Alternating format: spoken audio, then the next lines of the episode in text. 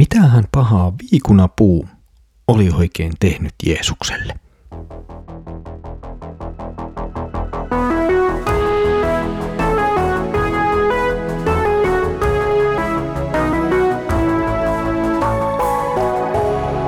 Kirjoitusten pauloissa. Tervetuloa taas mukaan Kirjoitusten pauloissa Raamattu-podcastin pariin. Minä olen Mikko ja katselen teidän kanssanne yhdessä Markuksen evankeliumin jakeita. Mukavaa, että olet taas tullut mukaan. Edellisellä kerralla tarkastelimme Jeesuksen saapumista Jerusalemiin.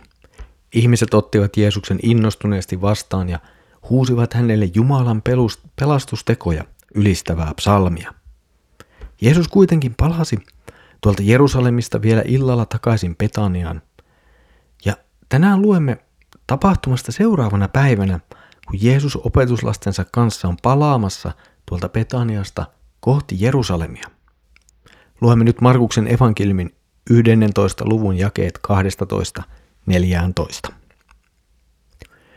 Kun he seuraavana päivänä lähtivät Betaniasta, Jeesuksen tuli nälkä. Hän näki jonkin matkan päässä viikunapuun, joka oli lehdessä, ja meni katsomaan, löytyisikö siitä jotakin. Puun luot tuoltuaan hän ei kuitenkaan löytänyt muuta kuin lehtiä, sillä vielä ei ollut viikunoiden aika.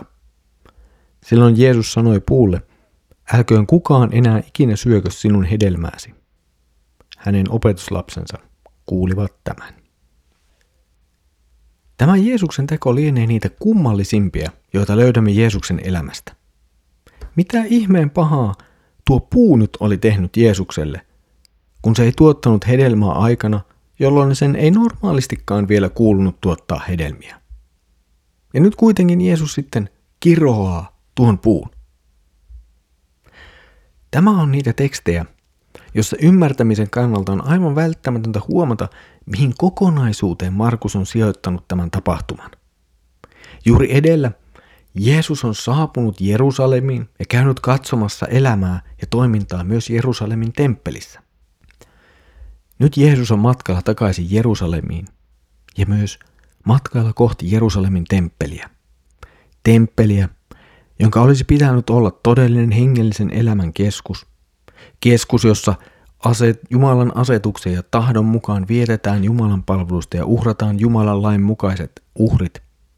Se oli myös paikka, jossa Jumalan sanaa tuli julistaa.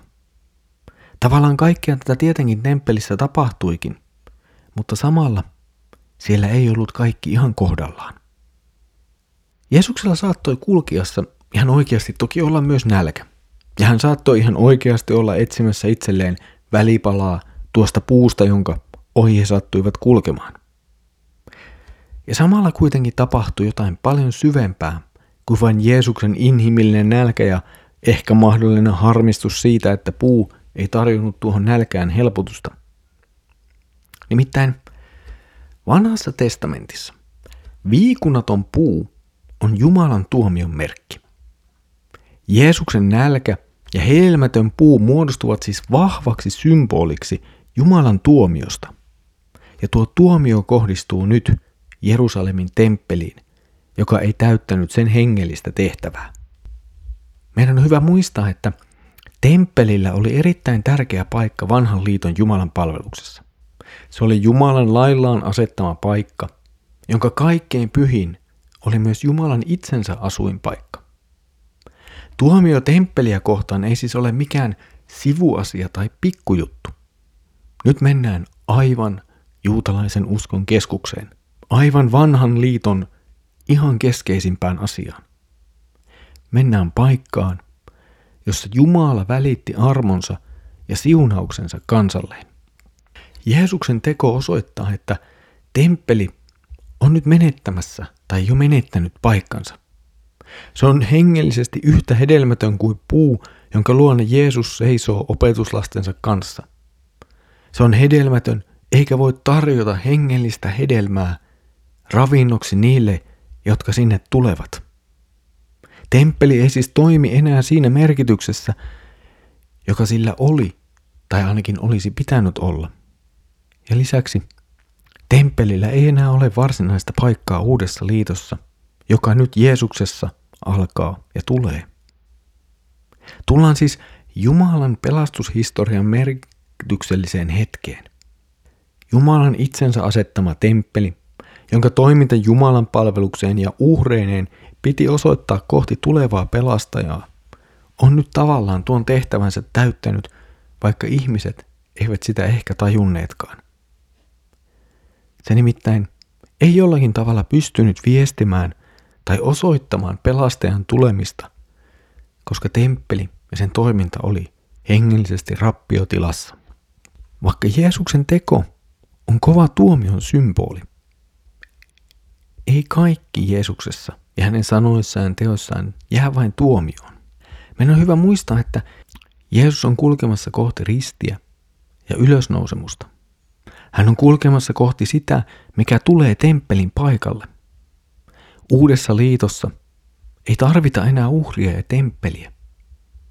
Uudessa liitossa, siinä mikä Jeesuksessa alkaa, Jeesus itse ottaa sekä temppelin että uhrien paikan. Hänessä on se kaikki, johon temppeli pystyy vain jollakin tavalla viittaamaan ja esittämään esikuvia siitä, miten Jumala on tuleva pelastamaan kansansa ja itse asiassa kaikki ihmiset, jotka uskovat.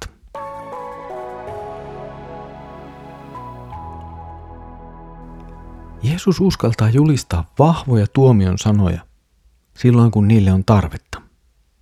Jeesuksen tuomion sanojen päämäärä ei kuitenkaan ole vain jättää ihmistä pelkän tuomion alle. Niiden tarkoitus on herättää ihmiset näkemään oman hengellinen tilansa ja muuttamaan suuntaansa. Siis vastaamaan Jumalan valtakunnan tulemiseen lähelle syntien tunnustamisella ja evankeliumiin uskomisella.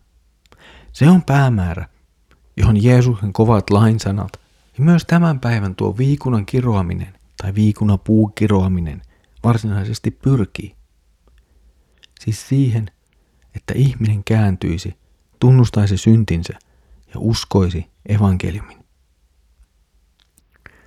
Meillä ei toki nykypäivänä ole enää temppeliä, eikä meillä pidä ollakaan. Jerusalemin temppelin aika, se on täydellisesti ohi. Mutta entä jos sovellamme näitä Jeesuksen sanoja jollakin tavalla omaan seurakuntaamme? Löytyykö sieltä Jumalan tahdon mukaista hengellistä elämää? Tämä on täysin oleellinen kysymys. Kysymys, joka osuu sekä minun yksilönä, yksittäisenä kristittynä uskovana, että myös koko seurakuntaan, jonka yhteydessä elän. Seuraanko minä ja seurakuntani Jumalan tahtoa? Elänkö minä ja seurakuntani Jumalan tahdon mukaan? No, tähän voi tavallaan vastata, että toivottavasti kyllä. Ja samalla on tietenkin vastattava, että en tietenkään. Sillä kukaan meistä, emme yksilöinä eikä yksikään seurakunta, täytä Jumalan tahtoa täydellisesti, jos ajattelemme Jumalan tahtoa hänen lakinaan. Hänen lakinsa osoittaa meidän kaikkien syntisyyden ja tarpeen kääntyä, tunnustaa syntimme ja uskoa evankeliumissa annettava syntien anteeksi antamus. Mutta tämä ei ole kaikki.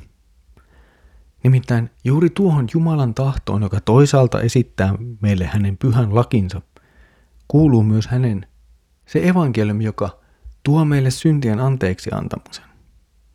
Siis yksinkertaisesti uskossa turvautuminen Kristukseen ja hänen hankkimaansa syntien anteeksi antamukseen ja iankaikkiseen elämään.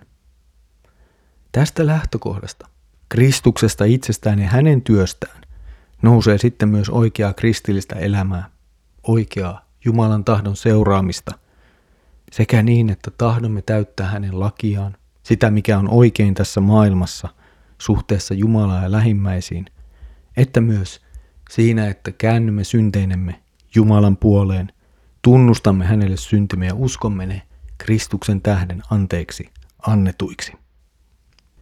Tässä oli tämänkertainen Kirjoitusten pauloissa Raamattu podcast. Mukavaa, että olet jälleen ollut yhdessä mukana katselemassa Markuksen evankeliumin jakeita.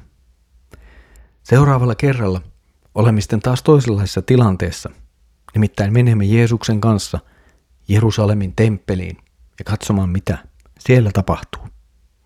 Siitä siis seuraavalla kerralla. Mutta nyt Herramme Jeesuksen Kristuksen armo, Isän Jumalan rakkaus ja Pyhän Hengen osallisuus olkoon sinun kanssasi. Aamen.